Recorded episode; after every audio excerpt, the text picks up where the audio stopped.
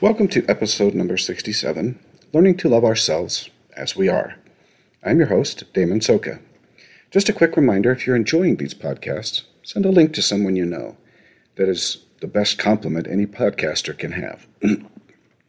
Now, somewhere in the midst of all the mental illness chaos, we have to accept ourselves as we are. Now, this doesn't mean that I sit in my room and say, well, I am as good as I'm going to get.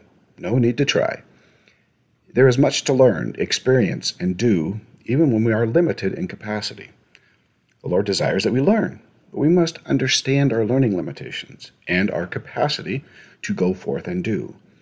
Otherwise, we risk the sprint collapse cycle, where we are constantly trying to catch up to where we think we need to be, running the race of life far faster than we should, and then collapsing and losing all the ground that we've gained, only to start over feeling even further behind. The Lord desires that we run the race at the pace He has provided, in those weaknesses we have been given. Sometimes He is going to provide added strength for us to complete what He desires, and other times He is going to allow us to only push so hard and go so far with what we have. Both teach us lessons, valuable ones, in dependence, loyalty, and trust in a loving, concerned Father and Savior. Learning to run the race with the weaknesses that the Lord has given without falling into the sprint crash cycle or completely giving up is learning who we are as mortals, our limitations, incapacities, and learning to love what we have been given and who we are. When we accept those limitations that the Lord has given and work with the Lord through our weakness, the experience can bring a sweet peace and happiness. Now, in the middle of King Benjamin's sermon about becoming converted to the Lord and everything we should be doing in our lives, he states something that feels a little like a footnote to his sermon, and really almost out of place. He states the following, "And see that all these things are done in order, for it is not requisite that a man should run faster than he has strength. And again, it is expedient that he should be diligent, that thereby he might win the prize. Therefore, all things must be done in order." Now, you'll find that in Mosiah 4:27. The Lord knew from the very start that He was going to bless many of us with some fairly serious limitations. Now, He even mentions this in Ether 12:27 by stating specifically that I give unto men weaknesses, that they may be humble, and my grace is sufficient for all men that humble themselves before me. He fully knew that those weaknesses were going to limit our ability to do good and to build up His kingdom. Some of us were going to be so limited that our contribution to the overall plan of salvation would be just to touch a very few lives. And in fact, we would touch even more lives simply by allowing them to serve us due to our limited capacities. We often view service in the sense of serving others, but allowing others to serve us accomplishes the same purpose, and we could be of great service allowing others to serve. That is not always the way we want service to go. We want to be the ones giving. However, understand, if there are no recipients, there can be no giving of service. Now, I realize that with mental illness, we will at times both be able to serve and at times need the service of others. I've always been, myself, a very independent soul as far as service is concerned. For whatever reason, I don't like being served by others. I know that many people feel the same way in the church. Now, I would give priesthood blessings all day long, but will suffer far longer than I need to before I ask for one. I'm always ready to help someone to move into their home, but I've always tried not to have others help me. My life has been a great struggle to accept my own limitations and allow for service to occur in my life. In essence, I'm unwilling to accept at times the realities that the Lord has placed in my life for my good and the good of others. I have been, for much of my life, unwilling to accept myself as I am. I often find myself like the blind man who refuses to be aided by another's eyes. However, because I have found it difficult to learn this lesson, the Lord has blessed me with an additional autoimmune diseases, and in many ways encouraging me to better accept and understand these lessons of weakness. And believe me, it has helped. When King Benjamin spoke those words about not running faster than you have strength, I think he knew something about limitations, as he stated that he was even having difficulty standing to give the words to his people. His statement was not about simply slowing down to rest once in a while, although that is probably good counsel. He wanted us to truly accept our limitations in the sense that they were and are a blessing in our lives. The value of a good limitation is far greater than the value of no limitations. The Lord knows that I love to work and to build. He knows my capacities, without my serious limitations caused by my autoimmune diseases and the resulting depression. He's not concerned about what I can do. He already knows what I can do without the limitations in my life. He needs to know what I will prioritize and do when he severely limits my capacities. He needs to know if I will allow others to serve me. He needs to know that I will be humble and accept my limitations without murmur and without complaint. He needs to know fully that I will commit to being loyal to him and to his cause, no matter what comes into my life. While the idea surrounding not running faster than you have strength is fairly easy to comprehend, it is a difficult lesson in practice. To go forth and serve when you have boundless energy and capacity actually is fairly easy to do. To think of others when you are suffering yourself is a lesson that does not come naturally to the mortal body. To think of others and realize that you do not possess the capacity to help or to do what you want can be even a far more difficult lesson. To not run faster than you have strength, you must fully accept who you are and your definition of strength. This means that you must come to know yourself and the mortal body that you possess, as does our Father and Savior, and be willing to accept the idea, I would if I could, but I do not have the capacity to do so. Now, King Benjamin also mentions this concept in his sermon, which is the idea of giving to those in need who lack resources.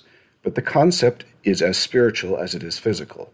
If we lack mortal capacity, we are as worthy as those who can go and do, if we would go and do, if it had not been for our current limitations. Now, accepting our limitations can be actually a pretty illuminating experience. So often we are frustrated by our lack of energy, lack of desire, lack of capacity. And we accept wholeheartedly emotions of guilt as though we deserve them. Now, this is not what the Lord desires in our lives, and He did not give us the weakness for us to find guilt in our lack of action. He gave us the weakness that we might be humble. To overcome guilt, we must accept our lives as the Lord has given them to us.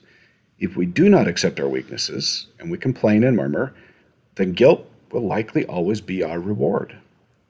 However, if with the Lord's help, we humbly accept our weaknesses and work within the capacity that the Lord has given us, that weakness that is within our bodies can become valuable to our salvation.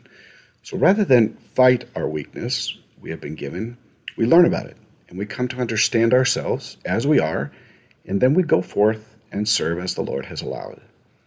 One of the main object lessons of weakness is for us to overcome the sin of comparison and the sin of pride.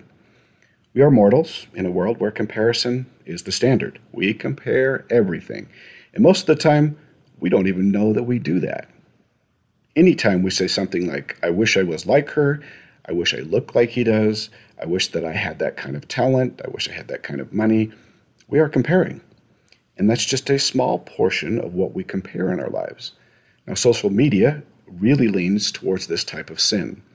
We put our best selves forward and compare that to the other people's best selves. We don't want to look normal, average, below average, basic, or just plain. We read stories about others and are hopefully inspired to go forth and accomplish things in our own way and capacity. But most of the time, we probably just feel worthless, limited, and small.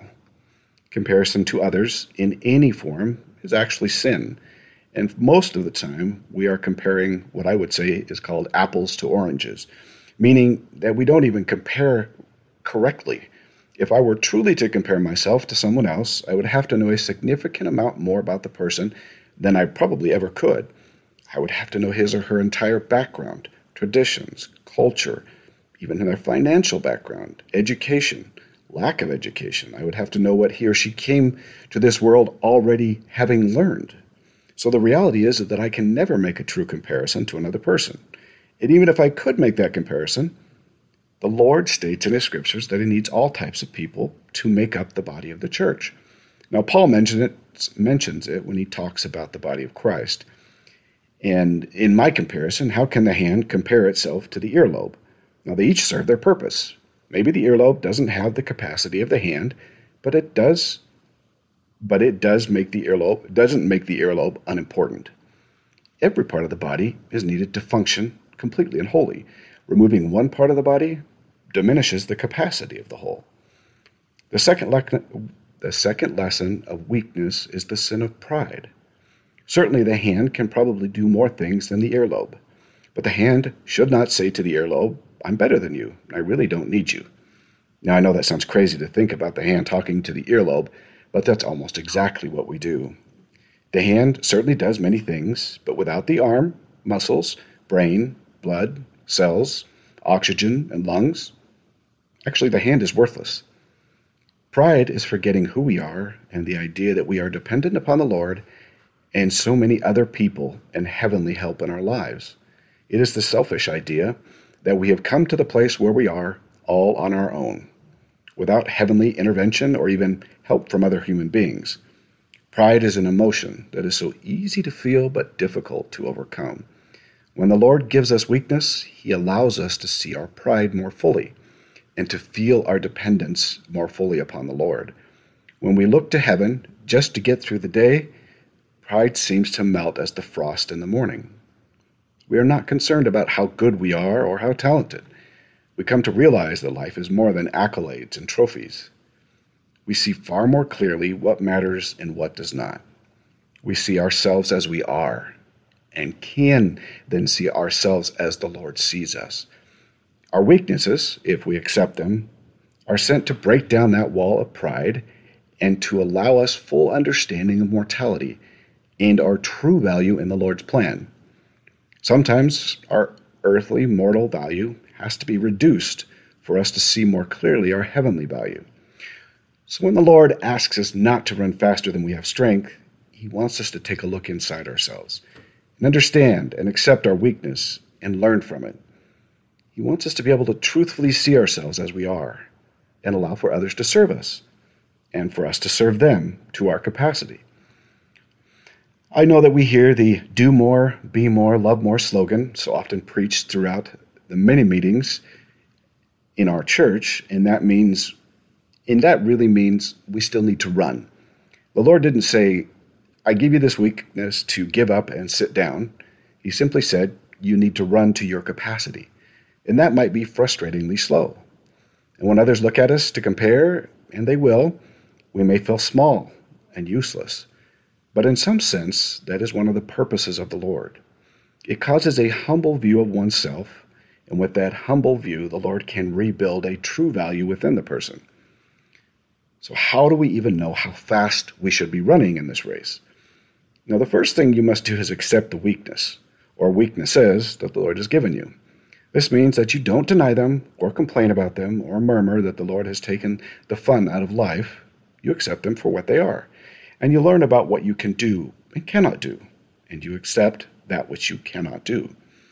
You learn who you are as the Lord has placed you on this earth. You learn to enjoy the capacity that you do have and not fixate yourself on that which you do not have. The only way to do this is to go forth and try. The only way to know that you're running too fast is to run too fast. We've all done this, and perhaps many times. When you come to that place where you understand your capacities and what the Lord wants you to do, you will find the happiness you desire.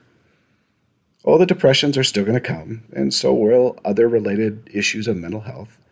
But accepting yourself and what the Lord has given you will free your mind to allow the Lord to work within you a far greater miracle than you can now understand. Now, there are going to be times when the Lord does want you to run somewhat faster than you're accustomed to running, beyond your capacities, and he will ask you to do so, which might cause some fear and concern. If the Lord asks you to run faster, then he will give you the strength to do so. Now, I suffered with my autoimmune issues while I served as a bishop. Sometimes I could barely get myself out of bed to get dressed to go up to the church, but I knew that the Lord desired that I be there to help others, help themselves, Once I sat down in my chair in the office, the energy I desired was always there, and the Lord made up the difference when he needed me to fulfill my callings.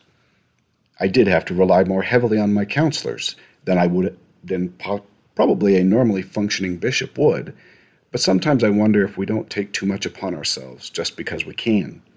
When we are limited by our capacities, we learn to spread the load and allow others to grow and serve. Yes, things are going to fall apart from time to time when others serve, even when you serve. But that's one of the purposes of service, to learn, to experience, to fail, and then to try again.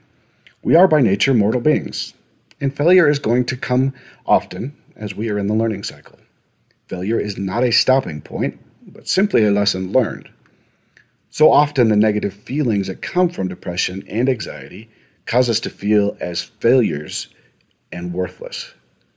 To simply see those moments as learning rather than failure is important, but I understand that what we feel is our reality.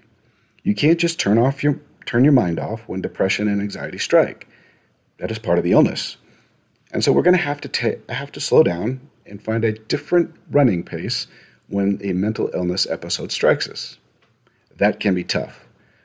There are parts of our mind that wants us to think that we can do everything we once did. But our bodies and the other part are a very different story. Training our mind to better understand the need to slow down when mental illness has its way in our body is a difficult task, but it is an important one. I'm actually lucky to have a wife that understands my capacities and encourages me to slow down and rest when I want to go and do. Now, I don't think that the slowing down is so much a problem as the guilt that comes when we do. To feel that we are not doing enough is a problem of the illness, and one for which I do not really truly have an answer. But I can say that you are doing enough, and the Lord loves your effort. Many individuals are doing just fine when it comes to the Lord and their mental illness episodes. The Lord understands the level of difficulty and the price you pay for working when it doesn't come easy. He knows that when your trial is done, you will be grateful. But he also knows that gratefulness doesn't come easy while you're in the trial. The Lord does love you deeply, and he knows fully the weakness that has come into your life. Whether by genetics or environment, the Lord has provided you a wonderful opportunity to learn and experience life in a very unique manner. Accepting who you are and your weakness, and working with the Lord, you will find great happiness in your lack of capacity.